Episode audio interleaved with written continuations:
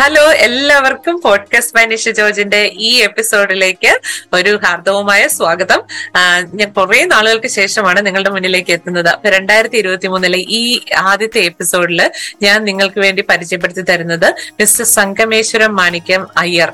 ഇദ്ദേഹം ഒരു international cyber security expert ആണ്. യു എസിലെ ഡെൻവറിൽ നിന്നുമാണ് ഇദ്ദേഹം നമ്മൾക്ക് നമ്മളോടൊപ്പം ജോയിൻ ചെയ്യുന്നത്. നമ്മുടെ ഇന്നത്തെ ഈ ഒരു കാലഘട്ടത്തിൽ ഏറ്റവും കൂടുതൽ ഫേസ് ചെയ്യുന്ന ഒരു പ്രശ്നമാണ് സൈബർ സെക്യൂരിറ്റി ബ്രീച്ചസ് അപ്പം സൈബർ സെക്യൂരിറ്റിയെ പറ്റിയുള്ള കൂടുതൽ ആയിട്ടുള്ള ഇൻഫർമേഷൻസ് അതേപോലെ തന്നെ ക്രിപ്റ്റോഗ്രഫി പിന്നെ നമ്മൾ എന്തൊക്കെയാണ് സോഷ്യൽ മീഡിയയിൽ അല്ലെങ്കിൽ നമ്മുടെ ഡേ ടു ഡേ ലൈഫിൽ നമ്മൾ ആ ഒരു സൈബർ വേൾഡിൽ നമ്മൾ പോകുമ്പോൾ നമ്മൾ ശ്രദ്ധിക്കേണ്ട കാര്യങ്ങൾ എന്തൊക്കെ മുൻകരുതലുകളാണ്. അതുപോലെ തന്നെ സൈബർ സെക്യൂരിറ്റി ഫീൽഡിലുള്ള ആ എഡ്യൂക്കേഷണൽ അല്ലെങ്കിൽ ജോബ് ഓപ്പർച്യൂണിറ്റീസ് എന്നിങ്ങനെയുള്ള കാര്യങ്ങളെ പറ്റി വളരെ ഡീറ്റെയിൽഡ് ആയിട്ട് അന്ന് ഇൻ ബ്രീഫ് അദ്ദേഹം നമുക്ക് പറഞ്ഞു മനസ്സിലാക്കി തരുന്നതായിരിക്കും. അപ്പം അദ്ദേഹം എന്താണ് ആരാണ് എന്നുള്ളതിനെ പറ്റിയുള്ള ഒരു ഇൻട്രോ വീഡിയോയും കൂടെ ഞാൻ ഇതോടൊപ്പം ആഡ് ചെയ്തിട്ടുണ്ട് വിത്ത് ഹിസ് പെർമിഷൻ നമുക്ക് ആ ഒരു വീഡിയോയിലേക്ക് പോകാം. അതോടൊപ്പം മിസ്റ്റർ സംഘം താങ്കൾക്ക് പോഡ്കാസ്റ്റ് ബൈ ജോർജിന്റെ ഈ എപ്പിസോഡിലേക്ക് ഹാർദവുമായ ഒരു സ്വാഗതം.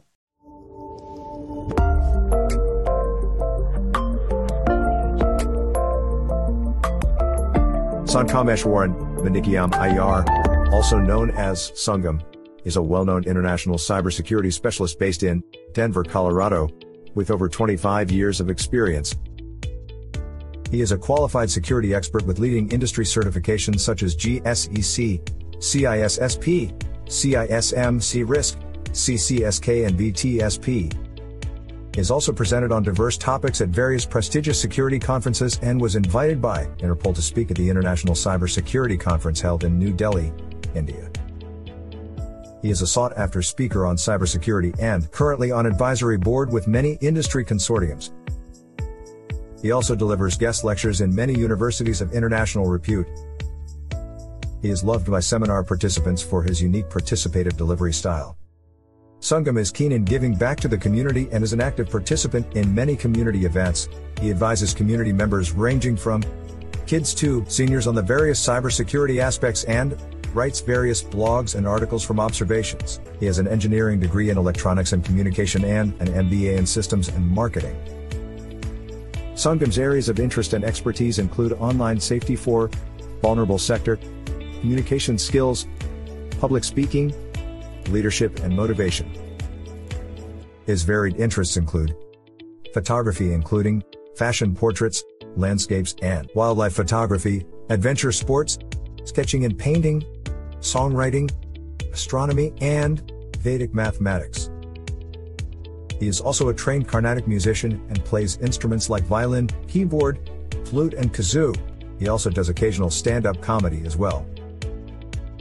In the past he has hosted various talk shows on many different radio stations and was featured on various television and radio interviews across USA, Canada, Germany, Singapore, UAE and India. Sangam is also a freelance columnist, photojournalist and a member of Press Club. In 2016 House of Commons, Canada and Ontario Provincial Parliament appreciated him for his outstanding efforts in leading the cybersecurity awareness and digital privacy campaign for thousands of kids across various schools in Canada. His stories and observations from daily life can be read online at chullenpatter.blogspot.com. Some of his stories were published in a book titled From Ellis Island, together with noted writer C. Radhakrishnan in July 2020.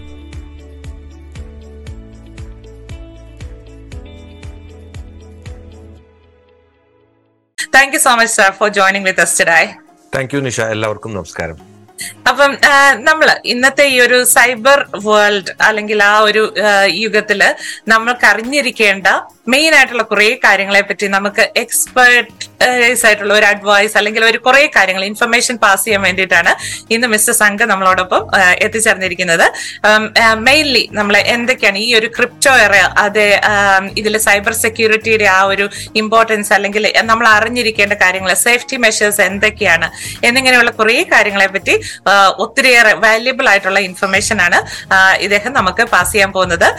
എന്താണ് cyber security അല്ലെങ്കിൽ crypto crypto era എന്നൊക്കെ പറയുന്ന ഈ ഒരു യുഗത്തിൽ എന്താണ് cyber security സെക്യൂരിറ്റിയുടെ ആ ഒരു ആവശ്യകത? അതിനെ പറ്റിയുള്ള ഒരു അഭിപ്രായം എന്താണ് താങ്കളുടെ? ഓക്കെ സൈബർ സെക്യൂരിറ്റി എന്ന് പറഞ്ഞു കഴിഞ്ഞാൽ അത് ഒരു വിസ്തൃതമായി ഇങ്ങനെ പരന്നു കിടക്കുന്ന ഒരു ശാസ്ത്ര മേഖലയാണ് അപ്പൊ അത് അതിന്റെ ഒരു സബ്സെക്ഷൻ അല്ലെങ്കിൽ അതിന്റെ ഒരു ചെറിയൊരു കമ്പോണന്റ് ആണ് ഈ ക്രിപ്റ്റോ എന്ന് പറയുന്നതിന്റെ അപ്പൊ ക്രിപ്റ്റോ ക്രിപ്റ്റോ കറൻസി ക്രിപ്റ്റോഗ്രഫി. അപ്പൊ ക്രിപ്റ്റോ കറൻസി ഒക്കെ പറയുന്നത് ക്രിപ്റ്റോഗ്രഫി എന്ന് പറഞ്ഞിട്ട് സൈബർ സെക്യൂരിറ്റിയുടെ തന്നെ ഒരു ഫോക്കസ്ഡ് ആയിട്ടുള്ള ഒരു ശാസ്ത്രീയ ശാഖയാണ് ക്രിപ്റ്റോഗ്രഫി. ആ ക്രിപ്റ്റോഗ്രഫിയുടെ ഭാഗമാണ് ഈ ക്രിപ്റ്റോ ക്രിപ്റ്റോ കറൻസി എന്നൊക്കെ പറയുന്നത്. നമ്മൾ അവിടേക്ക് തീർച്ചയായിട്ടും വരാം.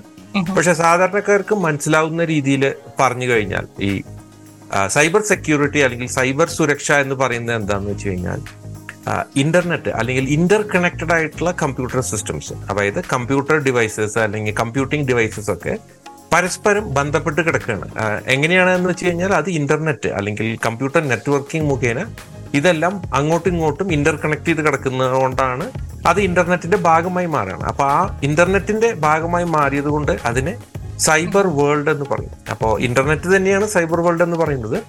ആ സൈബർ വേൾഡ് അല്ലെങ്കിൽ സൈബർ ലോകത്തെ പല സിസ്റ്റംസ് ഉണ്ട്. അതുപോലെ പല ടൈപ്പ് നെറ്റ്വർക്ക്സ് ഉണ്ട്. പല ടൈപ്പ് കമ്പ്യൂട്ടിംഗ് ഡിവൈസസ് ഉണ്ട്. നമ്മുടെ കയ്യിലുള്ള മൊബൈൽ ഫോൺ ആവട്ടെ അല്ലെങ്കിൽ നമ്മുടെ കയ്യിലുള്ള സ്മാർട്ട് ഫോണുകളാവട്ടെ അല്ലെങ്കിൽ നമ്മൾ യൂസ് ചെയ്യുന്ന ടാബ്ലറ്റ്സ് കമ്പ്യൂട്ടർ അല്ലെങ്കിൽ നമ്മൾ ജോലി സ്ഥലത്ത് ചിലപ്പോൾ നമ്മൾ പണിയെടുക്കുന്ന ഒരു ഡെസ്ക്ടോപ്പ് കമ്പ്യൂട്ടറിലായിരിക്കും അല്ലെങ്കിൽ നിഷയുടെ ലൈൻ ഓഫ് വർക്കിലൊക്കെ നോക്കുമ്പോൾ ചിലപ്പോൾ മെഡിക്കൽ ഡിവൈസസ് ഒക്കെ ആയിരിക്കും ചിലപ്പോൾ കണക്റ്റഡ് ആയിട്ടുള്ളത്. അപ്പോൾ അതിന് നമ്മൾ ഇന്റർനെറ്റ് ഓഫ് തിങ്സ് എന്നൊക്കെ പറയും. അതായത് ഇന്നത്തെ കാലത്ത് റെഫ്രിജറേറ്റർ ആവട്ടെ അല്ലെങ്കിൽ വാഷിംഗ് മെഷീൻ ആവട്ടെ അല്ലെങ്കിൽ കോഫി മേക്കർ ആവട്ടെ അല്ലെങ്കിൽ ഒരു ടോസ്റ്റർ ഇങ്ങനത്തെ സാധനങ്ങളൊക്കെ നമ്മൾ ഇന്റർനെറ്റിലേക്ക് കണക്റ്റഡ് ആവുന്ന ഒരു ഒരു പ്രതിഭാസം നമുക്ക് കാണാം.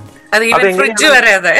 ആ ഫ്രിഡ്ജ് വരെ അങ്ങനെ തന്നെയാണ്. ഇപ്പോൾ ചില അഡ്വാൻസ്ഡ് ടെക്നോളജീസ് ഒക്കെ എങ്ങനെയാന്ന് വെച്ച് കഴിഞ്ഞാൽ ഇപ്പൊ ഫ്രിഡ്ജിൽ ഓരോ അതിന്റെ അകത്ത് ക്യാമറ അല്ലെങ്കിൽ വെയിറ്റ് സെൻസിങ് ഡിവൈസസ് ഒക്കെ ഉണ്ടാവും.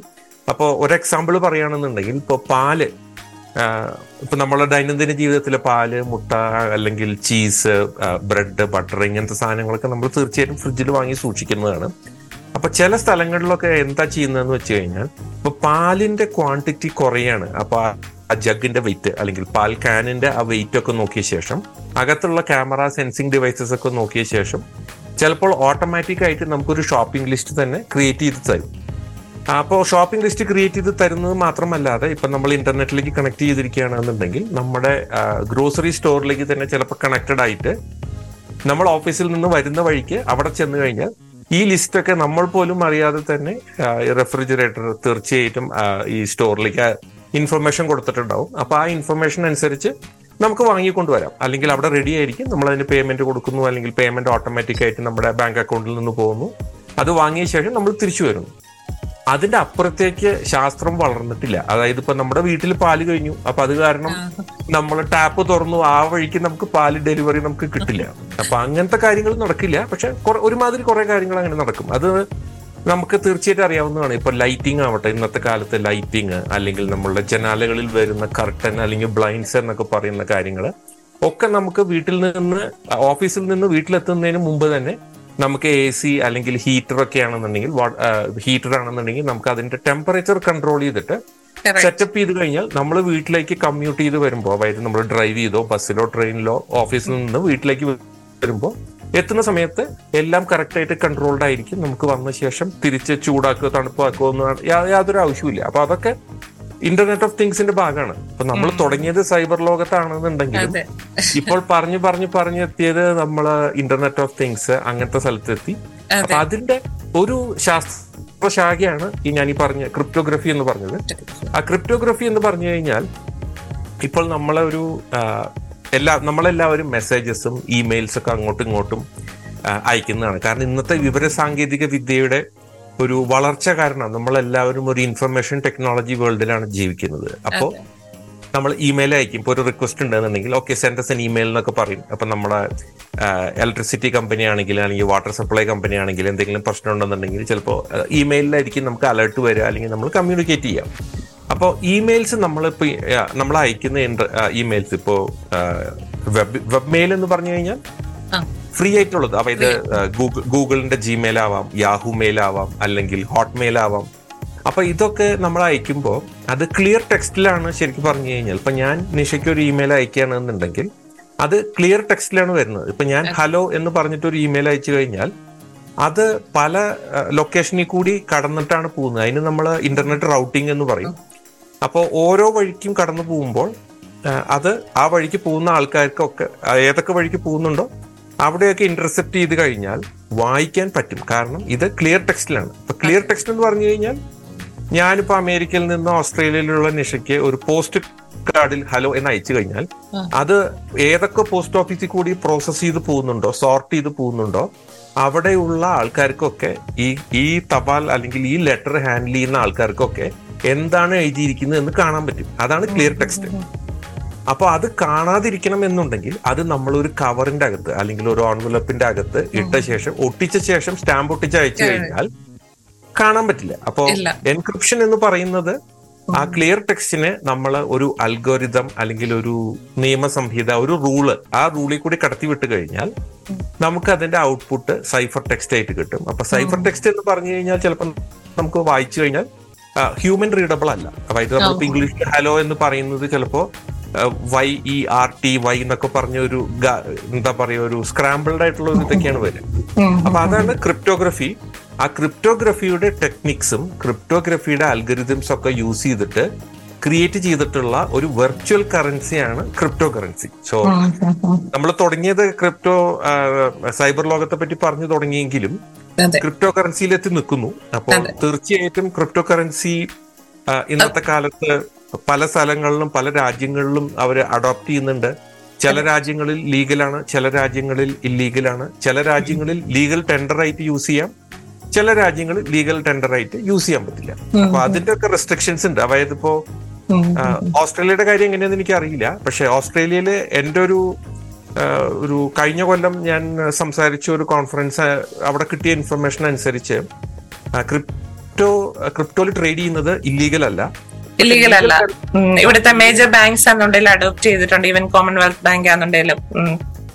പക്ഷെ അത് ലീഗൽ ടെൻഡർ ആയിട്ട് അക്സെപ്റ്റ് ചെയ്തിട്ടുണ്ടോ എന്ന് എനിക്കറിയില്ല. അപ്പൊ ലീഗൽ ടെൻഡർ എന്ന് പറഞ്ഞു കഴിഞ്ഞാൽ ഇപ്പൊ നമ്മളൊരു സ്റ്റോറി ചെന്നു. നമുക്കൊരു ടി വി മേടിക്കണം ഇപ്പൊ നമ്മളൊരു എൺപതിഞ്ച് ടി വി തൊണ്ണൂറ് ഇഞ്ച് ടി വി മേടിച്ചു കഴിഞ്ഞാൽ നമ്മൾ എന്ത് ചെയ്യും? നോർമലി നമ്മുടെ ക്രെഡിറ്റ് കാർഡ് യൂസ് ചെയ്തിട്ട് നമ്മൾ അവിടെ അപ്പൊ അത് ശരിക്കും പറഞ്ഞാൽ ഒരു ഫിയറ്റ് കറൻസി ട്രാൻസാക്ഷൻ ആണ് പോകുന്നത്. ഫിയറ്റ് കറൻസി എന്ന് പറഞ്ഞു കഴിഞ്ഞാൽ നമ്മളെ ഡോളർ നമ്മൾ കൈകൊണ്ട് തൊട്ട് നോക്കുന്ന ഇതൊക്കെ ഇല്ലേ കൈകൊണ്ട് ഫീൽ ചെയ്യാൻ പറ്റാവുന്ന കറൻസീസ് ആണ് ഫിയറ്റ് കറൻസീസ് ബാങ്കുകൾ ബാങ്കുകൾ ഇറക്കുന്ന കറൻസീസ് ആണ് ഫിയറ്റ് കറൻസീസ്. അപ്പൊ അത് നമ്മൾ ട്രാൻസാക്ട് ചെയ്യുന്നതിന്റെ ഈക്വലന്റ് ആണ് നമ്മളിപ്പോ ഒരു ക്രെഡിറ്റ് കാർഡ് പേയ്മെന്റ് കൊടുക്കുന്നത്. ആ ലെവലിലേക്ക് എത്തിയിട്ടില്ല ഇവിടെ. ആ അപ്പൊ ആ ലെവലിൽ നമുക്ക് ഇപ്പൊ ഒരു ടി വി മേടിച്ച ശേഷം നമുക്ക് ക്രിപ്റ്റോയിൽ പേ ചെയ്യാൻ പറ്റില്ല. അതാണ് ലീഗൽ ടെൻഡറായി അക്സെപ്റ്റ് ചെയ്ത് കഴിഞ്ഞാലുള്ള ഒരു അഡ്വാന്റേജ് എന്താണെന്ന് വെച്ച് കഴിഞ്ഞാൽ നമുക്ക് ട്രാൻസാക്ഷൻസിന് അതായത് ഇപ്പോൾ ഒരു സാധനം മേടിച്ചു കഴിഞ്ഞാൽ നമുക്കൊരു ലീഗൽ ടെൻഡർ ആയിട്ട് ക്രിപ്റ്റോ കൊടുക്കാം. കാരണം അതുകൊണ്ടാണല്ലോ ഈ ക്രിപ്റ്റോന്റെ ഒരു ബസ് വന്നപ്പോൾ ടെസ്ലയുടെ കാർ മേടിച്ചു കഴിഞ്ഞാൽ നമുക്ക് ബിറ്റ് കോയിൻ കൊടുത്ത് മേടിക്കാം എന്നുള്ള ഇത് വന്നിരുന്നു. ഈവൻ ഇവിടെ പ്രോപ്പർട്ടീസ് വാങ്ങിച്ചവരുണ്ട് അങ്ങനെ. അഡ്വർടൈസ്മെന്റ് വന്നിട്ടുണ്ട്. ബിറ്റ് കോയിൻ വെച്ചിട്ട് ഉള്ളു ഉള്ളൂ ഈ പ്രോപ്പർട്ടി ഞാൻ വിൽക്കുന്ന ഓക്കെ ഈ കിൻ ഗിവ് മീ ബിറ്റ് കോയിൻസ് എന്ന് പറഞ്ഞ് അഡ്വർടൈസ്മെന്റ് ഒക്കെ ഇവിടെ വന്നിട്ടുണ്ട്. ആ സമയത്ത്. ആ ക്രിപ്റ്റോ കറൻസിയുടെ ഒരു പ്രശ്നം എന്താന്ന് വെച്ച് കഴിഞ്ഞാൽ ആരെവിടെ സ്പെൻഡ് ചെയ്തു എന്ന് നമുക്ക് കണ്ടുപിടിക്കാൻ പറ്റില്ല. കാരണം ഇതൊക്കെ നടക്കുന്ന ട്രാൻസാക്ഷൻസ് ഒക്കെ നടക്കുന്നത് നമ്മളിപ്പോ ടെക്നോളജിയിലേക്ക് പോവാണ്. ഒറ്റ ചാട്ടായി ഇപ്പൊ നേരിട്ട് ടെക്നോളജിയിലേക്ക് പക്ഷേ പക്ഷെ ഈ ക്രിപ്റ്റോ കറൻസിയുടെ ട്രാൻസാക്ഷൻസ് നടന്നു എന്ന് മാത്രമേ നമുക്ക് അറിയുള്ളൂ ആര് ചെയ്തു എന്നുള്ളത് നമുക്കൊന്ന് കണ്ടുപിടിക്കാൻ പറ്റില്ല. അപ്പൊ അത് കാരണം പല ഏജൻസീസിനും അന്താരാഷ്ട്ര തലത്തിലുള്ള പല ഏജ- ഏജൻസീസിനും ഇതൊക്കെ ട്രാക്ക് ചെയ്യുന്നതും ആര് ഇത് ട്രാൻസാക്ഷൻ ചെയ്യുന്നു എന്നൊക്കെ കണ്ടുപിടിക്കാൻ അതുപോലെ അത് മോണിറ്റർ ചെയ്യുന്നത് ഒരു തലവേദന തന്നെയാണ്. കാരണം ക്രിപ്റ്റോഗ്രഫിയുടെ ബേസിക് ഇത് ആ ഒരു കോൺഫിഡൻഷ്യാലിറ്റി കാത്തു സൂക്ഷിക്കാൻ പറ്റും എന്നുള്ളതാണ് ഇതിലിപ്പോ ഒരു ക്രിപ്റ്റോ വാലറ്റിന്റെ അഡ്രസ്സ് മാത്രമേ ഉണ്ടാവുള്ളൂ നമ്മൾ അയക്കുമ്പോൾ അപ്പൊ അത് കാരണമാണ് ഇപ്പോ ഹെൽത്ത് കെയർ സെക്ടറിൽ തന്നെ ഹെൽത്ത് കെയർ. സെക്ടറിലായാലും ബാങ്കിങ് സെക്ടറിലായാലും റാൻസം വെയർ എന്ന് പറഞ്ഞിട്ടുള്ള ഒരു തലവേദന ഉണ്ട്. അത് ലോകത്ത് പല രാജ്യങ്ങളിലും ഉണ്ട് അതായത് പല കമ്പനികളുടെയും സിസ്റ്റംസിലേക്ക് ഇൻഫെക്ട് ചെയ്ത് കഴിഞ്ഞ ശേഷം അവർ കുറച്ച് റാൻസം ആയിട്ട് കുറച്ച് ഇപ്പോ എത്ര ഡോളർ വേണം എന്ന് പറഞ്ഞു കഴിഞ്ഞാൽ സിമിലർ ടൈപ്പ് ഓഫ് ഇൻസിഡന്റ് ഇവിടെ സംഭവിച്ചിട്ടുണ്ട് മിസ്സസ് സംഘം കാരണം ഇവിടെ ഒരു ഹോസ്പിറ്റലിലെ കാർഡിയാക് യൂണിറ്റിലെ ഞാൻ ഹോസ്പിറ്റലിന്റെ നെയിം മെൻഷൻ ചെയ്യുന്നില്ല കാർഡിയാക് യൂണിറ്റിലെ പേഷ്യൻസിന്റെ ഡേറ്റ ഫുള്ള് ബ്രീച്ച് ചെയ്തു. എന്നിട്ട് അവർ റാൻസം ഇതുപോലെ തന്നെ ആവശ്യപ്പെട്ടു മണി ആവശ്യപ്പെട്ടു. അങ്ങനെ ഒരു സംഭവം ലാസ്റ്റ് ഇയർ ആണ് നടന്നത്. മേജർ ഹോസ്പിറ്റലാണ് ആ അപ്പൊ ഈ റാൻസം വെയറിന് ഈ റാൻസം ഡിമാൻഡ് ചെയ്യുന്ന ആൾക്കാർ ചോദിക്കുന്നത് ക്രിപ്റ്റോയിൽ പേ ചെയ്യാനാണ് ചോദിക്കുക. അതിന്റെ മെയിൻ റീസൺസ് എന്തിനാന്ന് വെച്ച് കഴിഞ്ഞാൽ ട്രേസ് ചെയ്യാൻ പറ്റില്ല. എവിടെ പോയി എന്നുള്ളത് ട്രേസ് ചെയ്യാൻ പറ്റില്ല. കാരണം അത് ക്രിപ്റ്റോന്റെ ചില ഫീച്ചേഴ്സിൽ വരുന്ന അത് അഡ്വാന്റേജ് ആണ് ഡിസഡ്വാന്റേജ് ആണ്. പക്ഷേ അതെന്താ ചെയ്യാ? ഇങ്ങനെയുള്ള കാര്യങ്ങൾക്ക് യൂസ് ചെയ്ത് കഴിഞ്ഞാൽ അത് ട്രേസ് ചെയ്യാനും ട്രാക്ക് ചെയ്യാനും കുറച്ച് ബുദ്ധിമുട്ടാണ്. കാരണം ഇതൊരു ഗ്ലോബൽ ലെഡ്ജറിലേക്കാണ് പോകുന്നത്. നിഷ ഒരു കാര്യം വളരെ പെർട്ടിനന്റായ ഒരു കാര്യം മെൻഷൻ ചെയ്തു. അതായത് ഹെൽത്ത് റെക്കോർഡ്സ് ഇൻഫർമേഷൻ ഈ കാര്യങ്ങളൊക്കെ പൊതുവെ ഇപ്പോ ഇപ്പോ വികസിത രാജ്യങ്ങൾ ഇപ്പൊ അമേരിക്ക കാനഡ യൂറോപ്പ് അതുപോലെ ഓസ്ട്രേലിയ സിംഗപ്പൂർ മലേഷ്യ അങ്ങനത്തെ രാജ്യങ്ങളിലൊക്കെ ആണെന്നുണ്ടെങ്കിൽ നമ്മളുടെ ഹെൽത്ത് ഇൻഫർമേഷൻസ് നമ്മൾ കുറച്ചുകൂടി സേഫ് ഗാർഡ് ചെയ്ത് സൂക്ഷിക്കും. പക്ഷെ ചില ആൾക്കാരെ അത് സേഫ് ഗാർഡ് ചെയ്യാനുള്ള ഒരു ടെൻഡൻസി കുറവാണ്. കാരണം അവർ ഇത്ര സീരിയസ് ആയിട്ട് കണക്കാക്കിയിട്ടില്ല. ഒരു എക്സാമ്പിൾ പറഞ്ഞു കഴിഞ്ഞാൽ ഇപ്പൊ ഈ ഡാർക്ക് വെബിലൊക്കെ നമ്മുടെ ക്രെഡിറ്റ് കാർഡ് നമ്പർ കോംപ്രമൈസ് ആയി കഴിഞ്ഞാൽ ആ ക്രെഡിറ്റ് കാർഡിന് നമുക്ക് ബാങ്കിനെ കോൺടാക്ട് ചെയ്ത് ബാങ്ക് നമുക്ക് പുതിയൊരു ക്രെഡിറ്റ് കാർഡ് തരും. അപ്പോ അപ്പൊ നമ്മുടെ ക്രെഡിറ്റ് കാർഡിന്റെ നമ്പർ മാറി. അപ്പൊ ആ പഴയ നമ്പർ വെച്ചിട്ട് കൂടുതൽ ഡാമേജ് ചെയ്യാൻ പറ്റില്ല. കാരണം അതിനു മുമ്പ് തന്നെ അത് ഹോട്ട് ലിസ്റ്റ് ചെയ്യപ്പെടും. അല്ലെങ്കിൽ അത് നമുക്ക് സ്പെൻഡ് ചെയ്യാൻ പറ്റില്ല. പക്ഷെ ഹെൽത്ത് കാർഡ് അല്ലെങ്കിൽ ഹെൽത്തിന്റെ ഇൻഫർമേഷൻ പേഴ്സണലി എന്താ പറയാ patient health information P H I എന്ന് പറയും. ആ P H I information compromise ആയി കഴിഞ്ഞാൽ പ്രശ്നം എന്താന്ന് വെച്ച് കഴിഞ്ഞാൽ നമ്മളുടെ next to kith and kin അല്ലെങ്കിൽ നെക്സ്റ്റ് ടു നമ്മുടെ റിലേഷൻഷിപ്പ് അല്ലെങ്കിൽ നമ്മുടെ ഫാമിലി റിലേറ്റീവ്സ് അവരുടെ ഡീറ്റെയിൽസ് ഒക്കെ നമ്മുടെ ഹെൽത്ത് റെക്കോർഡിൽ ഉണ്ടാവും. കുറെ കാര്യങ്ങൾ കുറെ ഡേറ്റ അവിടെ നിന്ന് പോകും അപ്പൊ അവരെ കോണ്ടാക്ട് ചെയ്യാം.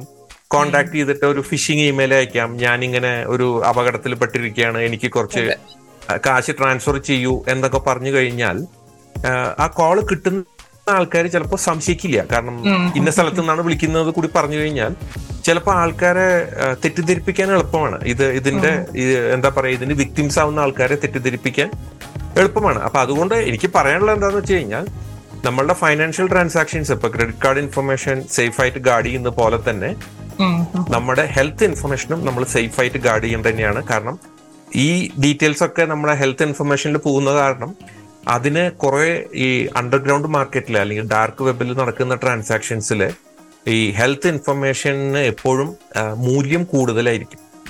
അതായത് ഒരാളുടെ ഇൻഫർമേഷൻ കിട്ടിക്കഴിഞ്ഞാൽ അതിന്റെ മൂല്യം കൂടുതൽ. എന്താന്ന് വെച്ച് കഴിഞ്ഞാൽ അറിയാലോ കാരണം കുറെ കാര്യങ്ങൾ ആ മാറാൻ പോകുന്നില്ല. കാരണം ഇപ്പൊ എന്റെ അച്ഛൻ എക്സ് വൈ സെഡ് ആണെന്നുണ്ടെങ്കിൽ അതെ ആ അത് കോംപ്രമൈസ് ആയി കഴിഞ്ഞാൽ അത് നാളെ മാറില്ലല്ലോ. കാരണം ഇല്ല, ഇല്ല. അദ്ദേഹം മരിച്ചാലും എക്സ് വൈ ഡേറ്റ കറക്റ്റ് ആണ്.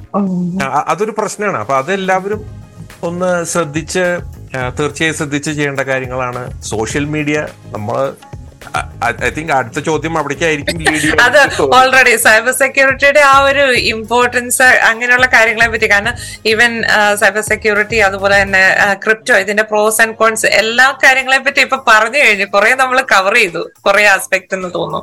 എന്നാലും അതിന്റെ അകത്ത് ഇതിന്റെ ഇമ്പോർട്ടൻസ് ഈവൻ ഇപ്പം ഹെൽത്ത് സെക്ടർ പറഞ്ഞു. അല്ലാണ്ടുള്ള നമ്മുടെ ഡേ ടു ഡേ ഇമെയിൽസ് അങ്ങനെയുള്ള ജനറൽ ആയിട്ടുള്ള ട്രാൻസാക്ഷൻസ് ഫൈനാൻഷ്യൽ ട്രാൻസാക്ഷൻസ് ഇത് പറഞ്ഞു. ഇനി നമ്മൾ ഏറ്റവും കൂടുതൽ ഇന്നത്തെ കാലത്ത് യൂസ് ചെയ്യുന്ന ഒരു പ്ലാറ്റ്ഫോമാണ് social media platform Twitter Instagram Facebook അങ്ങനെ പറയുന്ന കുറെ മാധ്യമങ്ങൾ നമ്മൾ യൂസ് ചെയ്യുന്നുണ്ട്. ഇതിലേക്ക് നമ്മൾ ചെന്ന് കഴിഞ്ഞു കഴിഞ്ഞാൽ ഏറ്റവും കൂടുതൽ എനിക്ക് തോന്നുന്ന പ്രൈവസി ബ്രീച്ച് ചെയ്യുന്ന ഒരു ഏരിയ ആണ്. അതും ഈ ട്വന്റി ട്വന്റി ത്രീ ഒക്കെ ആയപ്പോഴത്തേക്ക് അത് കൂടുതലായിട്ടുണ്ടെന്ന് തോന്നുന്നു. എന്താണ് താങ്കളുടെ അഭിപ്രായം?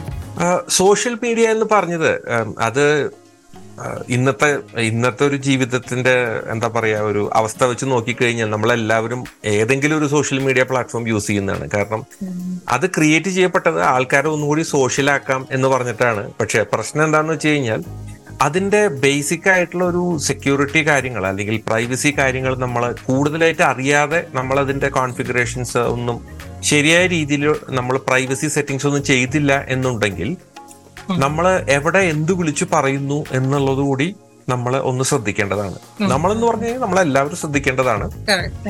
നമ്മൾ കണ്ടിട്ടുള്ളതാണ്. ഇപ്പൊ ഈ ട്വിറ്റർ പ്ലാറ്റ്ഫോം യൂസ് ചെയ്തിട്ട് ഒറ്റ ട്വീറ്റ് കൊണ്ട് കോടികൾ നഷ്ടമാവുന്നു. അതുപോലെ തന്നെ ഒറ്റ ട്വീറ്റ് കൊണ്ട് പ്രശ്നത്തിലാവുന്നു. അങ്ങനെ നമ്മൾ പലതും കണ്ടിട്ടുള്ളതാണ്. അതിന്റെ എക്സാമ്പിൾസ് ഞാൻ പേര് പറയുന്നില്ല പക്ഷെ എല്ലാവർക്കും അറിയാവുന്ന കാര്യങ്ങളൊക്കെ തന്നെയാണ്. അപ്പൊ സോഷ്യൽ മീഡിയയുടെ കാര്യങ്ങൾ നോക്കുമ്പോൾ അല്ലെങ്കിൽ സാമൂഹ്യ മാധ്യമങ്ങളുടെ കാര്യം നോക്കുമ്പോൾ നമ്മൾ നമ്മുടെ ഓഡിയൻസ് ആരാണ് എന്നുള്ളത് തീർച്ചയായിട്ടും അറിഞ്ഞിരിക്കേണ്ടതാണ്. അതായത് ആരുമായിട്ടാണ് നമ്മൾ ഇൻഫർമേഷൻ ഷെയർ ചെയ്യുന്നത് എന്ന് നമ്മൾ അറിഞ്ഞിരിക്കേണ്ടതാണ്. അപ്പൊ ഈ സോഷ്യൽ മീഡിയ നമ്മൾ പോസ്റ്റ് ചെയ്യുന്ന ഓരോ കാര്യങ്ങളും ഒരിക്കൽ പോസ്റ്റ് ചെയ്ത് കഴിഞ്ഞാൽ നമ്മുടെ കയ്യിൽ അല്ലെങ്കിൽ നമ്മുടെ ഡിവൈസിൽ നിന്ന് പോയി കഴിഞ്ഞാൽ അത് പോയത് തന്നെയാണ്. അത് നമുക്ക് തിരിച്ചെടുക്കാൻ പറ്റില്ല. ഉം, ഉം, ഉം. അപ്പൊ ഇപ്പോ നമുക്ക് വേണമെങ്കിൽ പോയി ഡിലീറ്റ് ചെയ്യാം. ഇപ്പൊ നമ്മളൊരു കാര്യം പോസ്റ്റ് ചെയ്തു. പോസ്റ്റ് ചെയ്ത് അരമണിക്കൂർ കഴിഞ്ഞ് നമുക്ക് മനസ്സിലായി ഇത് ചിലപ്പോൾ പ്രശ്നമാവുമോ തോന്നിയിട്ട് നമ്മൾ അവിടെ ചെന്ന് ഡിലീറ്റ് ചെയ്തു. പക്ഷേ ഇത് നമ്മൾ പോസ്റ്റ് ചെയ്ത ഉടനെ തന്നെ ചിലപ്പോൾ സ്ക്രീൻഷോട്ട് എടുത്തിട്ടുണ്ടാവും ആൾക്കാർ അപ്പൊ സ്ക്രീൻഷോട്ട് എടുത്തിട്ടുണ്ടെങ്കിൽ അതൊരു പ്രശ്നമാണ്. കാരണം നമ്മൾ അത് എന്തുകൊണ്ട് ഡിലീറ്റ് ചെയ്തു?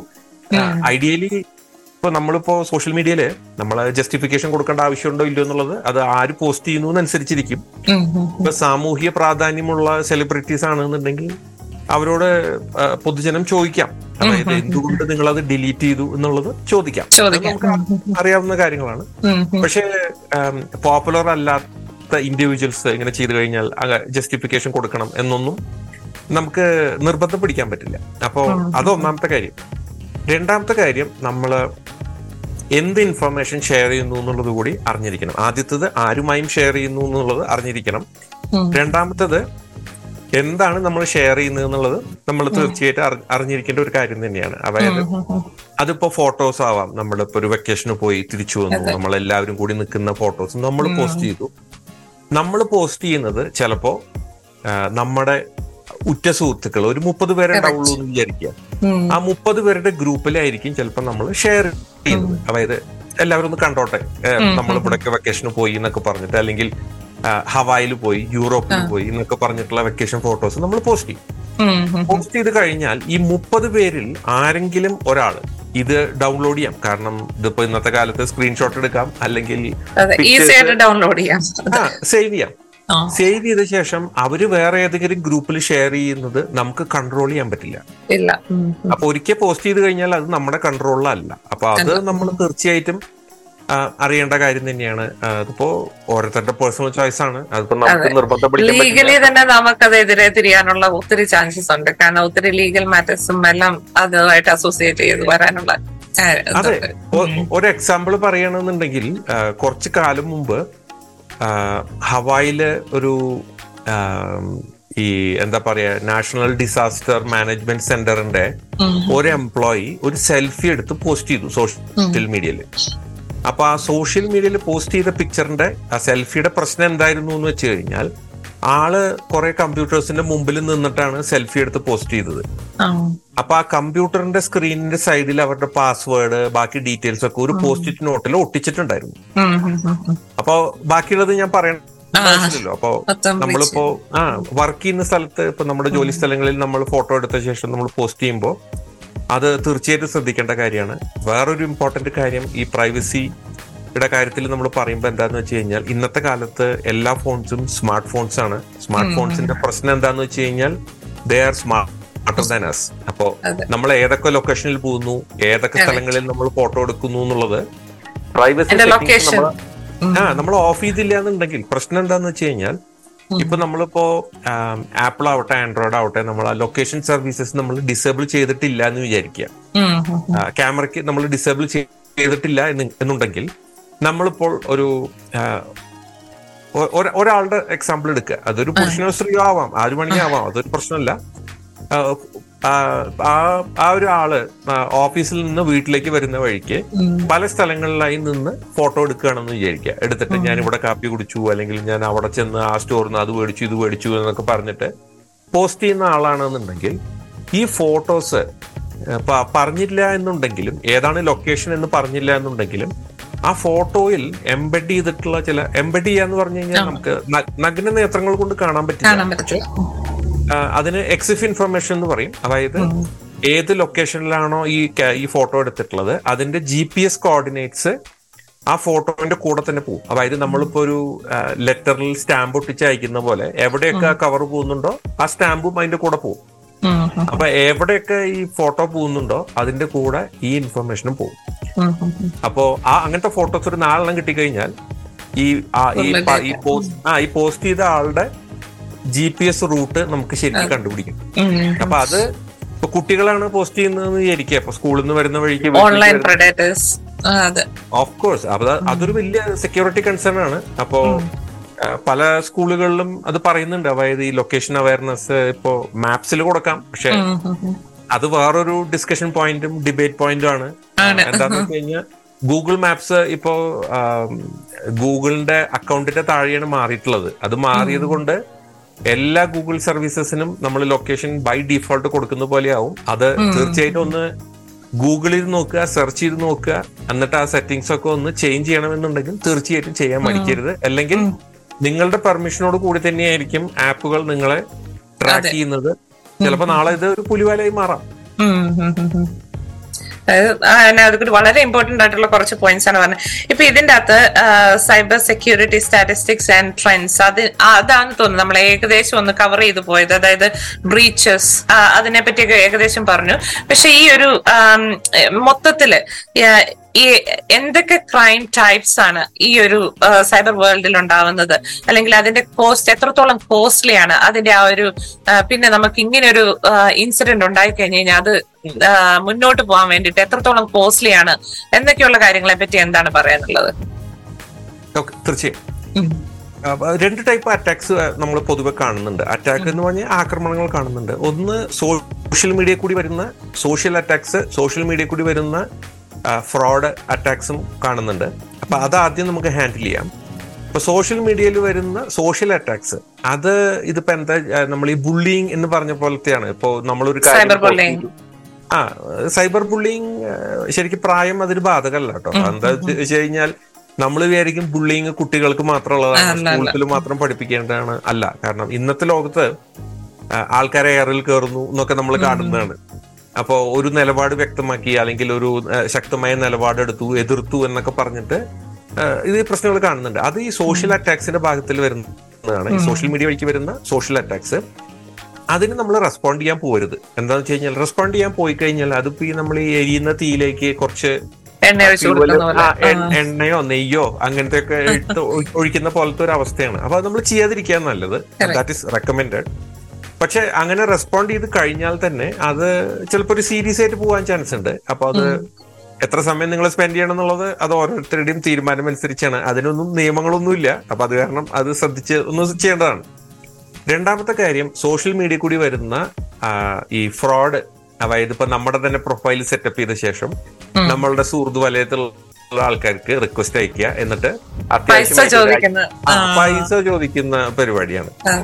അപ്പൊ അതിന് സെലിബ്രിറ്റി ആവണമെന്നൊന്നുമില്ല. സെലിബ്രിറ്റി അല്ലാത്ത ആൾ ആൾക്കാരുടെ അക്കൗണ്ട് എടുത്തിട്ട് അങ്ങനെ ചെയ്യുന്നുണ്ട്. അത് എന്താണ് പ്രശ്നം എന്ന് വെച്ച് കഴിഞ്ഞാൽ ഇപ്പോ നമ്മൾ നമ്മുടെ പ്രൊഫൈൽ പിക്ചർ പബ്ലിക് ആണ്. അപ്പൊ നമ്മുടെ പ്രൊഫൈൽ പിക്ചർ പബ്ലിക് ആവുമ്പോൾ അതിന്റെ പ്രശ്നം എന്താണെന്ന് വെച്ച് കഴിഞ്ഞാൽ ആർക്ക് വേണമെങ്കിലും അത് സ്ക്രീൻഷോട്ട് എടുത്ത് വേറൊരു പ്രൊഫൈൽ സെറ്റപ്പ് ചെയ്ത് നമ്മുടെ സുഹൃത്തുക്കൾക്ക് അയക്കാം.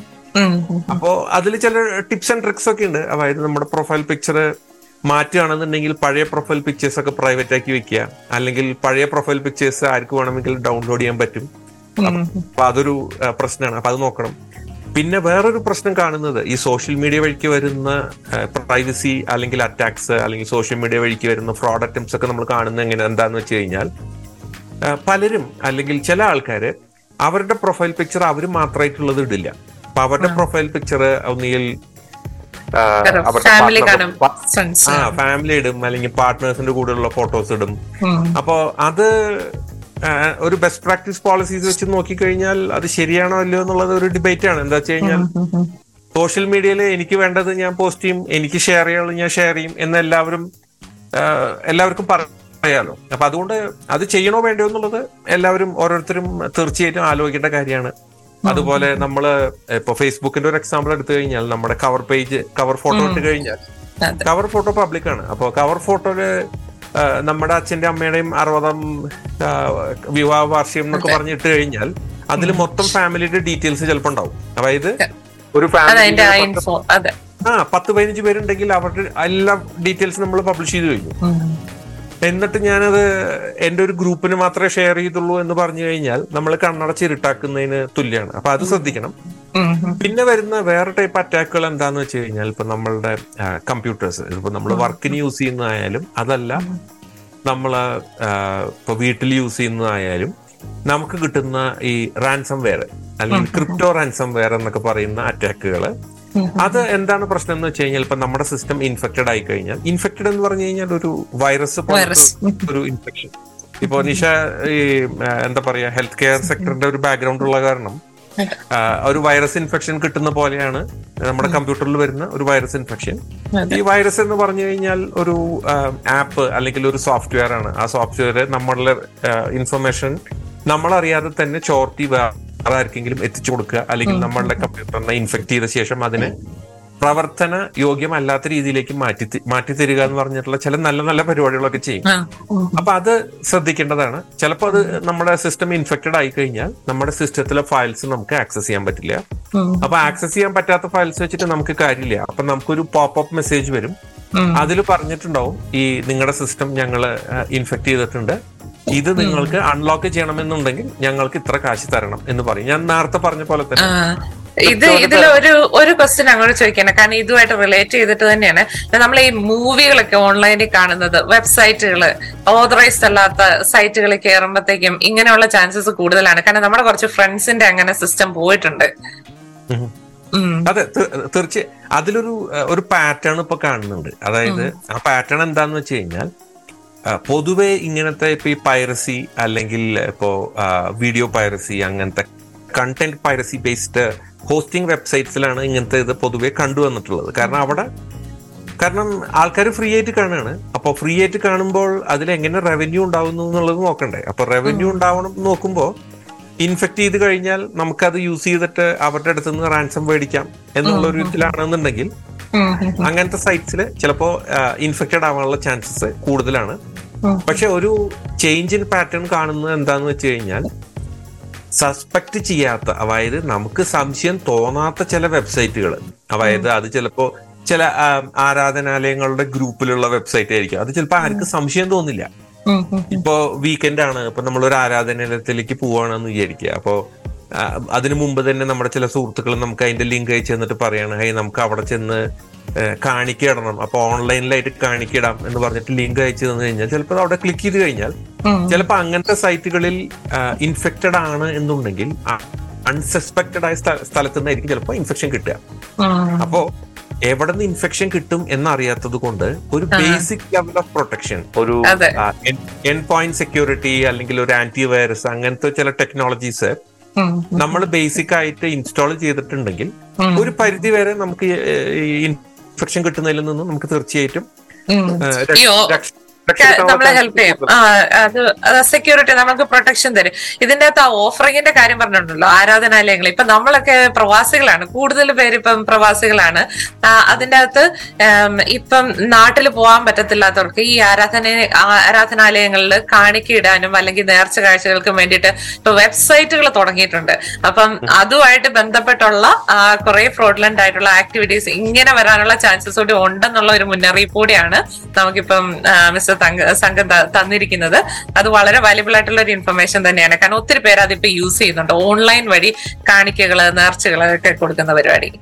തീർച്ചയായും. അപ്പൊ അത് ശ്രദ്ധിക്കേണ്ടതാണ്. എന്താ വെച്ച് കഴിഞ്ഞാൽ ആൾക്കാർ സംശയിക്കില്ല എന്നുള്ളത് കൊണ്ടാണ് ഇപ്പോ ഇങ്ങനത്തെ വെബ്സൈറ്റ്സ് ഇപ്പോ അത് ഹോസ്റ്റ് ചെയ്യുന്ന ആൾക്കാര് അതിപ്പോ അത് സെറ്റപ്പ് ചെയ്തിരിക്കുന്നത് ആൾക്കാരുടെ അടുത്ത് നിന്ന് ഇപ്പോ പണം ഫ്രോഡായിട്ട് ഫ്രോഡിലന്റ് ആയിട്ട് എടുത്തുകൊണ്ട് പോകാനാണ് എന്നുണ്ടെങ്കിലും അതിന്റെ പുറകിൽ കൂടി ചിലപ്പോൾ നമുക്ക് ഇൻഫെക്റ്റഡ് ഇൻഫെക്ഷൻസ് കിട്ടാനുള്ള ചാൻസസ് ചിലപ്പോൾ ഉണ്ടായിരിക്കാം. പറയാൻ പറ്റില്ല. ഇപ്പൊ പല സ്ഥലങ്ങളിൽ നമ്മൾ കേസ് സ്റ്റഡീസ് എടുത്ത് നോക്കിക്കഴിഞ്ഞാൽ ഇങ്ങനത്തെ ആൾക്കാർ ആൾക്കാർ ഡൊണേഷന് വേണ്ടി പോകുന്നതല്ല. ഡൊണേഷൻ കൊടുക്കാൻ വേണ്ടി പോകുന്നതല്ല. ചുമ്മാ അവിടെ ചെന്നിട്ട് ഇപ്പോൾ അവിടുത്തെ ആരാധനാ സമയങ്ങൾ എ- എ- എന്നൊക്കെയാണെന്ന് നോക്കാൻ വേണ്ടി പോയത്.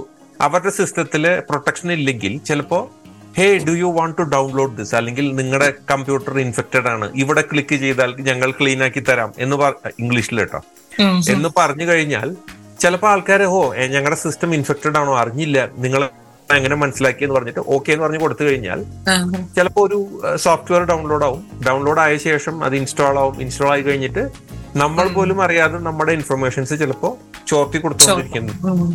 അപ്പോ ഒന്ന് ബേസിക് ആയിട്ട് പറഞ്ഞു കഴിഞ്ഞാൽ കോമൺ സെൻസ് ഉപയോഗിക്കുക. പക്ഷെ പ്രശ്നം എന്താന്ന് വെച്ച് കഴിഞ്ഞാൽ common sense is not so common അപ്പൊ അതാണ് ശ്രദ്ധിക്കുക. അതെ. ഇപ്പം നമ്മളിപ്പോ കുറെ കുറെ കാര്യങ്ങളെ പറ്റി പറഞ്ഞു. എന്നാലും എനിക്ക് എനിക്കറിയാം സമയം കുറവുണ്ടെന്ന് അറിയാം എന്നാലും എനിക്ക് കുറച്ച് കാര്യങ്ങളോട് ഒന്ന് അറിയാനുണ്ട്. ഈ സൈബർ സെക്യൂരിറ്റി ഇതിനകത്തുള്ള എഡ്യൂക്കേഷണൽ ഓപ്പർച്യൂണിറ്റീസ് അല്ലെങ്കിൽ ജോബ് ഓപ്പർച്യൂണിറ്റീസ് എന്തൊക്കെയാണ്? വരും തലമുറയ്ക്കുള്ളത് അല്ലെങ്കിൽ എക്സിസ്റ്റിംഗ് ഇപ്പം യൂണിയനിലൊക്കെ പഠിക്കുന്ന പിള്ളേർക്കാണെന്നുണ്ടെങ്കിലും ഞാൻ മലയാള മനോരമയുടെ ഓൺലൈനിൽ ഒരു ഒരു ലേഖനം എഴുതിയിട്ടുണ്ടായിരുന്നു. അതായത് സൈബർ സുരക്ഷാ മേഖലയിലെ കരിയർ സാധ്യതകൾ എന്ന് പറഞ്ഞിട്ട് മലയാളത്തിലാണ് എഴുതിയത്. അപ്പൊ അത് അതിന്റെ ലിങ്ക് ഈ വീഡിയോയുടെ താഴെ തീർച്ചയായിട്ടും നമ്മൾ കൊടുക്കുന്നതായിരിക്കും. അത് വായിക്കണമെന്നുള്ളവർക്ക് തീർച്ചയായിട്ടും വായിച്ച് മനസ്സിലാക്കാം. പക്ഷെ അതിന്റെ ഒരു സംക്ഷിപ്ത രൂപം ഞാനിപ്പോ ഒന്ന് വ്യക്തമാക്കാം. അതായത് അണ്ടർ ഗ്രാജുവേഷൻ അതായത് ഇപ്പൊ നമ്മൾ ഡിഗ്രിക്ക് പഠിക്കുകയാണെന്നുണ്ടെങ്കിലും അതല്ല ഡിഗ്രി കഴിഞ്ഞിട്ട് പോസ്റ്റ് ഗ്രാജുവേഷൻ പഠിക്കുകയാണെന്നുണ്ടെങ്കിലും ഈ സൈബർ സെക്യൂരിറ്റി അല്ലെങ്കിൽ ഇൻഫർമേഷൻ സെക്യൂരിറ്റി പഠിക്കാൻ വേണ്ടിയിട്ടുള്ള പല കരിക്കുലംസും ലോകമെമ്പാടുമുള്ള പല യൂണിവേഴ്സിറ്റീസിലും പല കോളേജസിലും ഓഫർ ചെയ്യുന്നുണ്ട്. അപ്പൊ അത് എടുത്തു കഴിഞ്ഞാൽ തീർച്ചയായിട്ടും അതിലേക്ക് ഒരു എക്സ്പോഷർ കിട്ടും. അതായത് ആ ഈ മേഖല സൈബർ സുരക്ഷ എന്ന് പറഞ്ഞ മേഖലയിലേക്ക് ഒരു അവയർനെസ് കിട്ടും. അതുപോലെ എന്തൊക്കെയാണ് ഇതിന്റെ റിക്വയർമെന്റ്സ് എന്നുള്ളത് മനസ്സിലായ ശേഷം നമുക്ക് തീർച്ചയായും അതിലേക്ക് ഒരു എൻട്രി കിട്ടാനുള്ള ഒരു ചാൻസസ് കുറച്ച് കൂടുതലായിരിക്കും. അത് ഫോർമൽ എഡ്യൂക്കേഷൻ ഫോർമൽ എഡ്യൂക്കേഷൻ അല്ലാതെ സർട്ടിഫിക്കേഷൻ കോഴ്സസ് ഉണ്ട്. പല ഓർഗനൈസേഷൻസും സർട്ടിഫിക്കേഷൻ കോഴ്സസ് കൊടുക്കുന്നുണ്ട്. ഇപ്പൊ ഞാൻ തന്നെ ചില സർട്ടിഫിക്കേഷൻ കോഴ്സസിന്റെ ട്രെയിനറാണ് അപ്പോ ആ സർട്ടിഫിക്കേഷൻസ് ഞാൻ ചെയ്തിട്ടുണ്ട്. അപ്പോ ഈ സർട്ടിഫിക്കേഷൻസ് ചെയ്ത് കഴിഞ്ഞാലും നമുക്ക് മാർക്കറ്റിലെ ഒരു നമ്മുടെ സ്കിൽ സെറ്റിന് ഒരു ഡിമാൻഡ് തീർച്ചയായിട്ടും ഉണ്ടാവും. ഇപ്പൊ ലോകമെമ്പാടുമുള്ള വർക്ക് ഫോഴ്സിന്റെ അതായത് സൈബർ സുരക്ഷയിലുള്ള സ്കിൽ സെറ്റ്സും ആൾക്കാരുടെ അവൈലബിലിറ്റി നോക്കിക്കഴിഞ്ഞാൽ തീർച്ചയായിട്ടും there is a demand supply gap അതായത് ഡിമാൻഡ് സപ്ലൈയുടെ ഗ്യാപ്പ് ഉണ്ട്. അതായത് ഡിമാൻഡ് ഇപ്പൊ ഒരു പതിനായിരം ആണ് എന്നുണ്ടെങ്കിൽ ഒരു ആയിരമോ ആയിരത്തി അഞ്ഞൂറോ മാത്രമേ സപ്ലൈ വരുന്നുള്ളൂ അതിലേക്ക്. അപ്പൊ ആൾക്കാർ അതായത് എക്സ്പീരിയൻസ്ഡും അതുപോലെ ഈ ഏരിയയിൽ ഇൻഫർമേഷൻ അല്ലെങ്കിൽ സ്കിൽ സെറ്റ് അല്ലെങ്കിൽ ഇതിലുള്ള എഡ്യൂക്കേഷൻ ഒക്കെ കിട്ടിയിട്ടുള്ള ആൾക്കാർ കുറവായത് കാരണം ഒരു വലിയ ഗ്യാപ്പ് ഉണ്ട്. അപ്പോൾ മാർക്കറ്റ് പൊട്ടൻഷ്യൽ നോക്കിക്കഴിഞ്ഞാൽ തീർച്ചയായും അതിപ്പോ ഓസ്ട്രേലിയ ആയാലും ഇന്ത്യ ആയാലും അമേരിക്ക ആയാലും കാനഡ യൂറോപ്പ് ഏത് രാജ്യങ്ങളിലായാലും സൈബർ സുരക്ഷ തീർച്ചയായിട്ടും ഒരു നല്ല ജോബ് ഓപ്പർച്യൂണിറ്റി ഉള്ള ഒരു ഫീൽഡാണ് എല്ലാ മേഖലകളിലും. ആ എല്ലാ മേഖലകളിലും. ഇപ്പൊ ബാങ്കിങ് ആണെങ്കിൽ ബാങ്കിങ്ങിൽ ആവശ്യമുണ്ട്. മാനുഫാക്ചറിങ്ങിൽ തീർച്ചയായിട്ടും ആവശ്യമുണ്ട്. ഓട്ടോമൊബൈൽ സെക്ടറിൽ ആവശ്യമുണ്ട്. Hospitality sector health care sector എല്ലാ മേഖലകളിലും സൈബർ എന്താണ് കാരണം എന്ന് വെച്ച് കഴിഞ്ഞാൽ എല്ലാ നെറ്റ്വർക്ക്സും ഇപ്പൊ കണക്റ്റഡ് ആണ്. കണക്റ്റഡ് ആവുമ്പോൾ തീർച്ചയായും അതിനെ പ്രൊട്ടക്ട് ചെയ്യാനുള്ള ഒരു ഇത് തീർച്ചയായിട്ടും വേണം. അതായത് ഞങ്ങളുടെ ലൈൻ ഓഫ് വർക്കിൽ ഒരു പ്രസിദ്ധമായ ഒരു ചൊല്ലുണ്ട്. Any system is safe as long as it is disconnected from rest of the stuff അതായത് നമ്മളൊരു ഒരു വേറെ ഒന്നുമായിട്ടും കണക്റ്റഡ് ചെയ്യുന്നില്ല എന്നുണ്ടെങ്കിൽ ഏത് സിസ്റ്റവും സേഫ് ആയിരിക്കും? പക്ഷെ അതായത് നമ്മൾ ഈ സെയിലേഴ്സ് പറയും. അതായത് ഷിപ്പ് സെയിൽ ചെയ്യുന്ന ആൾക്കാർ പറയും ships are safe in the harbour but that is not what it is designed for അപ്പോ അത് തീർച്ചയായിട്ടും മനസ്സിൽ വെക്കേണ്ട ഒരു കാര്യം തന്നെയാണ്. പിന്നെ ഇതിൽ പല ഇതുണ്ട്. അതായത് ഇപ്പോൾ സെക്യൂരിറ്റി അനലിസ്റ്റ് ആയിട്ട് ജോലി കിട്ടാം അല്ലെങ്കിൽ സെക്യൂരിറ്റി എഞ്ചിനീയർ ആയിട്ട് ജോലി കിട്ടാം അല്ലെങ്കിൽ സിസ്റ്റം എഞ്ചിനീയറിംഗ് ആയിട്ട് ജോലി കിട്ടാം അല്ലെങ്കിൽ സിസ്റ്റം ആർക്കിടെക്ട് സൊല്യൂഷൻ ആർക്കിടെക്ട് എന്നൊക്കെ ഉള്ള പല മേഖലകളിൽ നമുക്ക് ജോലി കിട്ടാം. Security incidence response security risk അല്ലെങ്കിൽ security and compliance risk and governance അങ്ങനെ കുറെ മേഖലകളിൽ ഇതിന്റെ ഇതുണ്ട്. അതായത് ഇൻസിഡന്റ് ഹാൻഡിലിംഗിൽ തന്നെ ഓപ്പർച്യൂണിറ്റീസ് ഇഷ്ടം പോലെയുണ്ട് അപ്പോൾ അത് ഇങ്ങനെ പരന്നു കിടക്കാണ് ക്രിപ്റ്റോഗ്രഫി ഇപ്പൊ നമുക്ക് പ്രോഡക്ട്സ് ഡിസൈൻ ചെയ്യുന്ന ഒരു ഏരിയയിൽ താല്പര്യമുള്ള ആൾക്കാർക്ക് പ്രോഡക്ട്സ് ഡിസൈൻ ചെയ്യാം. അതല്ല നെറ്റ്വർക്ക് ഡിസൈൻ ചെയ്യുന്നവർക്ക് സെക്യൂരിറ്റി നെറ്റ്വർക്ക്സ് ഡിസൈൻ ചെയ്യാം. അതല്ല ആർക്കിടെക്ട് ചെയ്ത ഒരു സൊല്യൂഷൻ തന്നെ ഡിസൈൻ ചെയ്യണം എന്നുള്ളവർക്ക് സൊല്യൂഷൻ ആർക്കിടെക്ചർ എന്ന് പറഞ്ഞിട്ടുള്ള മേഖലയിലേക്ക് തിരിയാം പക്ഷെ എന്തായാലും ഇതിലെ ഒരു പാഷൻ എന്തായാലും വേണം ഈ ഒരു ഏരിയ ഈ ഒരു സൈബർ സുരക്ഷ എന്ന് പറഞ്ഞൊരു മേഖലയിലേക്ക് തീർച്ചയായിട്ടും പാഷൻ വേണം. പിന്നെ എന്റെ ഒരു റിക്വസ്റ്റ് എന്താന്ന് വെച്ച് കഴിഞ്ഞാൽ ഈ മേഖലയിൽ ജോലിയിലേക്ക് നിങ്ങൾ ഒരു കരിയർ ബിൽഡപ്പ് ചെയ്യാൻ വന്നു കഴിഞ്ഞാൽ തീർച്ചയായും please think about giving back to the society giving back to the community അതായത് അവയർനെസ് സ്പ്രെഡ് ചെയ്യുക. ബിക്കോസ് അവയർനെസ് കൂടുതൽ ആൾക്കാരിലേക്ക് എത്തുമ്പോഴാണ് നമ്മുടെ വർക്കിന്റെ ലോഡ് കുറച്ച് കുറയുക. അല്ല അതിന്റെ ബെസ്റ്റ് എക്സാമ്പിൾ ആണ് ഇപ്പൊ നമ്മുടെ മുന്നിലിരിക്കുന്ന മിസ്റ്റർ സംഘം. അദ്ദേഹം അദ്ദേഹം ഒത്തിരിയധികം അവയർനെസ് അല്ലെങ്കിൽ ഒത്തിരിയധികം ആർട്ടിക്കിൾസ് എഴുതുന്നുണ്ട്. നമ്മൾ അതിന്റെ ഡേറ്റ ഇതോടൊപ്പം ഷെയർ ചെയ്യുന്നതാണ്. അദ്ദേഹത്തിന്റെ ഇൻട്രോ വീഡിയോയും ഇതിനോടൊപ്പം തന്നെ നമ്മൾ ആഡ് ചെയ്യുന്നുണ്ട്. അപ്പൊ എല്ലാവരും അത് തീർച്ചയായിട്ടും വാച്ച് ചെയ്യേണ്ട കാര്യങ്ങളാണ്. പിന്നെ ഏതൊക്കെ മേഖലകളിലാണ് അദ്ദേഹം അദ്ദേഹത്തിന്റെ എക്സ്പെർട്ടീസ് ഉള്ളത് എന്നൊക്കെയുള്ളത് അല്ലെങ്കിൽ നിങ്ങൾക്ക് കൂടുതൽ ഇൻഫോ അതിൽ നിന്ന് ലഭ്യമാകുന്നതാണ്. സൈബർ സെക്യൂരിറ്റി വേൾഡ് അല്ലെങ്കിൽ ആ ഒരു സ്പേസിൽ താങ്കൾക്കുള്ള ആ ഒരു സ്ഥാനം വളരെ വലുതാണ്. ഒത്തിരിയേറെ കോൺട്രിബ്യൂട്ട് ചെയ്തിട്ടുള്ള ഒരു വ്യക്തിയാണ്. അപ്പൊ അവിടെ നിന്നുകൊണ്ട് ഇനി വരും തലമുറയ്ക്ക് താങ്കൾക്ക് കൊടുക്കാനുള്ള അഡ്വൈസ് എന്ന് പറയുന്നത് എന്തായിരിക്കും? ഒരു വലുതായിട്ടുള്ള ഒരു അഡ്വൈസ് നിങ്ങൾ ഏത് മേഖലയിലേക്ക് തിരി തിരിഞ്ഞാലും ആ മേഖലയിൽ തീർച്ചയായിട്ടും നിങ്ങൾക്കൊരു പാഷൻ എന്തായാലും ഉണ്ടാവേണ്ടതാണ്. ആ പാഷൻ എന്ന് പറയുന്നത് നമ്മൾ ആ മേഖലയിൽ വർക്ക് ചെയ്യുന്നുണ്ട്. അപ്പം നമ്മുടെ ടെക്നോളജി ഇപ്പൊ ഒരു ടെക്നോളജി മേഖലയിലാണ് വർക്ക് ചെയ്യുന്നതെന്നുണ്ടെങ്കിൽ നമ്മളുടെ സ്കിൽസ് അല്ലെങ്കിൽ നോളജ് അല്ലെങ്കിൽ നമുക്ക് കിട്ടുന്ന ഇൻഫർമേഷൻ നമ്മൾ എപ്പോഴും അപ്ഡേറ്റ് ചെയ്തോണ്ടിരിക്കണം. അതായത് ഇപ്പൊ ഞാൻ പത്ത് കൊല്ലം മുമ്പ് പഠിച്ചിട്ടുള്ള കാര്യങ്ങളല്ല ഇന്നുള്ളത്. അപ്പോൾ ടെക്നോളജി മാറി വരികയാണ്. ഇപ്പൊ ചാറ്റ് ജി പി ടി ഏതാനും മാസങ്ങൾക്ക് മുമ്പ് റിലീസ് ചെയ്തു. അതിന്റെ സെക്യൂരിറ്റി ആസ്പെക്ട്സ് എന്തൊക്കെയാണെന്നുള്ളത് നമ്മൾ നോക്കുന്നുണ്ട്. അതുപോലെ തന്നെ നമ്മളിപ്പോ മോണിറ്ററിംഗ് ആണെന്നുണ്ടെങ്കിൽ ഇപ്പോ ട്രാഫിക് ക്യാമറാസ് നമ്മൾ മോണിറ്റർ ചെയ്യുന്നുണ്ട് അപ്പൊ അതിലേക്ക് വരുന്നുണ്ട്. നിർമ്മിത ബുദ്ധി ആ ആർട്ടിഫിഷ്യൽ ഇന്റലിജൻസ് അല്ലെങ്കിൽ നിർമ്മിത ബുദ്ധി എന്ന് പറയുന്ന ഒരു മേഖല തീർച്ചയായിട്ടും വരുന്നുണ്ട്. അപ്പോൾ എന്റെ ഇത് എന്താന്ന് വെച്ച് കഴിഞ്ഞാൽ ഇൻഫർമേഷൻ കിട്ടുന്നതും നിങ്ങൾ തീർച്ചയായിട്ടും അടുത്ത ജനറേഷൻ അല്ലെങ്കിൽ കൂടുതൽ ആൾക്കാരിലേക്ക് ഷെയർ ചെയ്യണം. അതുപോലെ തന്നെ ഒരു ഏരിയയിൽ നിങ്ങൾക്ക് passion ഉണ്ടോന്നുണ്ടെങ്കിൽ try to stick with that area but try to expand little bit അതായത് നമ്മളൊരു കംഫർട്ട് സോണിൽ നിൽക്കാതെ കൂടുതൽ കാര്യങ്ങൾ കൂടുതൽ മേഖലയിലേക്ക് തീർച്ചയായിട്ടും തിരിയുക. ഇല്ലെങ്കിൽ നമ്മളൊരു കമ്പാർട്ട്മെന്റലൈസ്ഡ് ആയി പോകും. ആ ഷെല്ലിൽ നിന്ന് പുറത്ത് ചാടണം നമ്മൾ. ആ ഷെല്ലിൽ നിന്ന് പുറത്ത് ചാടണം. എന്നാൽ മാത്രമേ നമുക്ക് അതിന്റെ ഇത് വരുള്ളൂ. നമ്മൾ ഈ പൂമ്പാറ്റ വളർന്നു വരുന്നത് നമ്മൾ കണ്ടിട്ടില്ലേ? ഈ പ്യൂപ്പയിൽ നിന്ന് എങ്ങനെയാണ് ഒരു പൂമ്പാറ്റിയായിട്ട് വരുന്നത് എന്നുള്ളത്? ആ ഷെല്ലൊക്കെ പൊളിച്ചു കളഞ്ഞിട്ടാണ് വരുന്നത്. അപ്പോ you have to move out of your comfort zone അതെ. ഇനി എന്തെങ്കിലും കൂടുതലായിട്ട് നമുക്ക് ഇതിന്റെ അകത്ത് ആഡ് ചെയ്യാനുണ്ടോ മിസ്റ്റർ സംഘം? ഇന്നത്തെ ഈ ഒരു എപ്പിസോഡിലേക്ക് അപ്പൊ സൈബർ സുരക്ഷ എന്ന് പറഞ്ഞ മേഖല നമ്മളിപ്പോ കുറെ ടെക്നോളജി ഏരിയസിനെ പറ്റി നമ്മൾ ഇന്ന് സംസാരിച്ചു എന്നുണ്ടെങ്കിലും ബേസിക് ആയിട്ടുള്ളത് നമ്മളുടെ കോമൺ സെൻസ് യൂസ് ചെയ്യുക. അതുപോലെ സസ്പീഷ്യസ് ആയിട്ടുള്ള സംശയ സംശയാസ്പദമായ രീതിയിൽ കാണുന്ന ലിങ്കുകൾ നമുക്ക് വരുന്ന ഇമെയിൽ ആവട്ടെ നമുക്ക് വരുന്ന മെസ്സേജസ് ആവട്ടെ അതിൽ ക്ലിക്ക് ചെയ്യാതിരിക്കുക. അഥവാ ക്ലിക്ക് ചെയ്താലും അവിടെ ചെന്ന് നിങ്ങളുടെ പ്രൈവറ്റ് ഇൻഫർമേഷൻ അതായത് പേഴ്സണലി ഐഡന്റിഫയബിൾ ഇൻഫർമേഷൻ ഷെയർ ചെയ്യാതിരിക്കുക. സോഷ്യൽ മീഡിയയിൽ നിങ്ങൾ എന്തെങ്കിലും കാര്യങ്ങൾ ഷെയർ ചെയ്യുന്നുണ്ട് എന്നുണ്ടെങ്കിൽ ആരാണ് അതിന്റെ ഓഡിയൻസ് എന്ന് ഉറപ്പുവരുത്തിയ ശേഷം മാത്രം ഷെയർ ചെയ്യുക. അതുപോലെ നിങ്ങൾ മെസ്സേജസ് ഫോർവേഡ് ചെയ്യുമ്പോഴും അതിന്റെ ജെന്യുവിനെസ് അത് ഫേക്ക് ന്യൂസ് ആണോ എന്ന് അറിഞ്ഞ ശേഷം മാത്രം കൂടുതൽ പേരിലേക്ക് എത്തിക്കുക. ഒരു മുന്നൂറ് പേരുള്ള ഗ്രൂപ്പിലേക്ക് ചുമ്മാ ഒരു ഇൻഫർമേഷൻ ഇടുന്ന എനിക്ക് കിട്ടി ഞാൻ അവിടേക്ക് കൊണ്ട് ഫോർവേഡ് ചെയ്തു എന്ന് പറയുന്നത് ചെയ്യരുത്. Be a good social and എന്താ പറയുക informative citizen who is definitely leading and contributing to the development of the society yes it is that i will just conclude with that Yeah. Thank you. Thank you so much, uh, Mr. Sangam, for joining with me today um, in. ഇന്നത്തെ uh, ഈ ഒരു എപ്പിസോഡിൽ വളരെ valuable ആയിട്ടുള്ള informations ആണ് cyber security അതുപോലെ തന്നെ cryptography അല്ലെങ്കിൽ ക്രിപ്റ്റോ കറൻസി റിലേറ്റഡ് ഇത് സോഷ്യൽ മീഡിയ ഇങ്ങനെയുള്ള കാര്യങ്ങളിൽ നമ്മൾ എന്തൊക്കെയാണ് ശ്രദ്ധിക്കേണ്ടത് അല്ലെങ്കിൽ അതിന്റെ ആ ഒരു ബേസിക് ആയിട്ടും ആൻഡ് ഇൻ ഡെപ്ത് അതിനെപ്പറ്റി വളരെ സിമ്പിൾ ആയിട്ട് വളരെ നമുക്ക് എല്ലാവർക്കും മനസ്സിലാവുന്ന രീതിയിൽ അദ്ദേഹം എക്സ്പ്ലെയിൻ ചെയ്തിരിക്കുന്നു നമ്മളോടൊപ്പം ഇന്ന് ജോയിൻ ചെയ്തത് international cyber security expert mister Sangameshwaram Manickam Iyer from Denver U S A thank you so much sir for joining with thank you എല്ലാവർക്കും നന്ദി. നമസ്കാരം.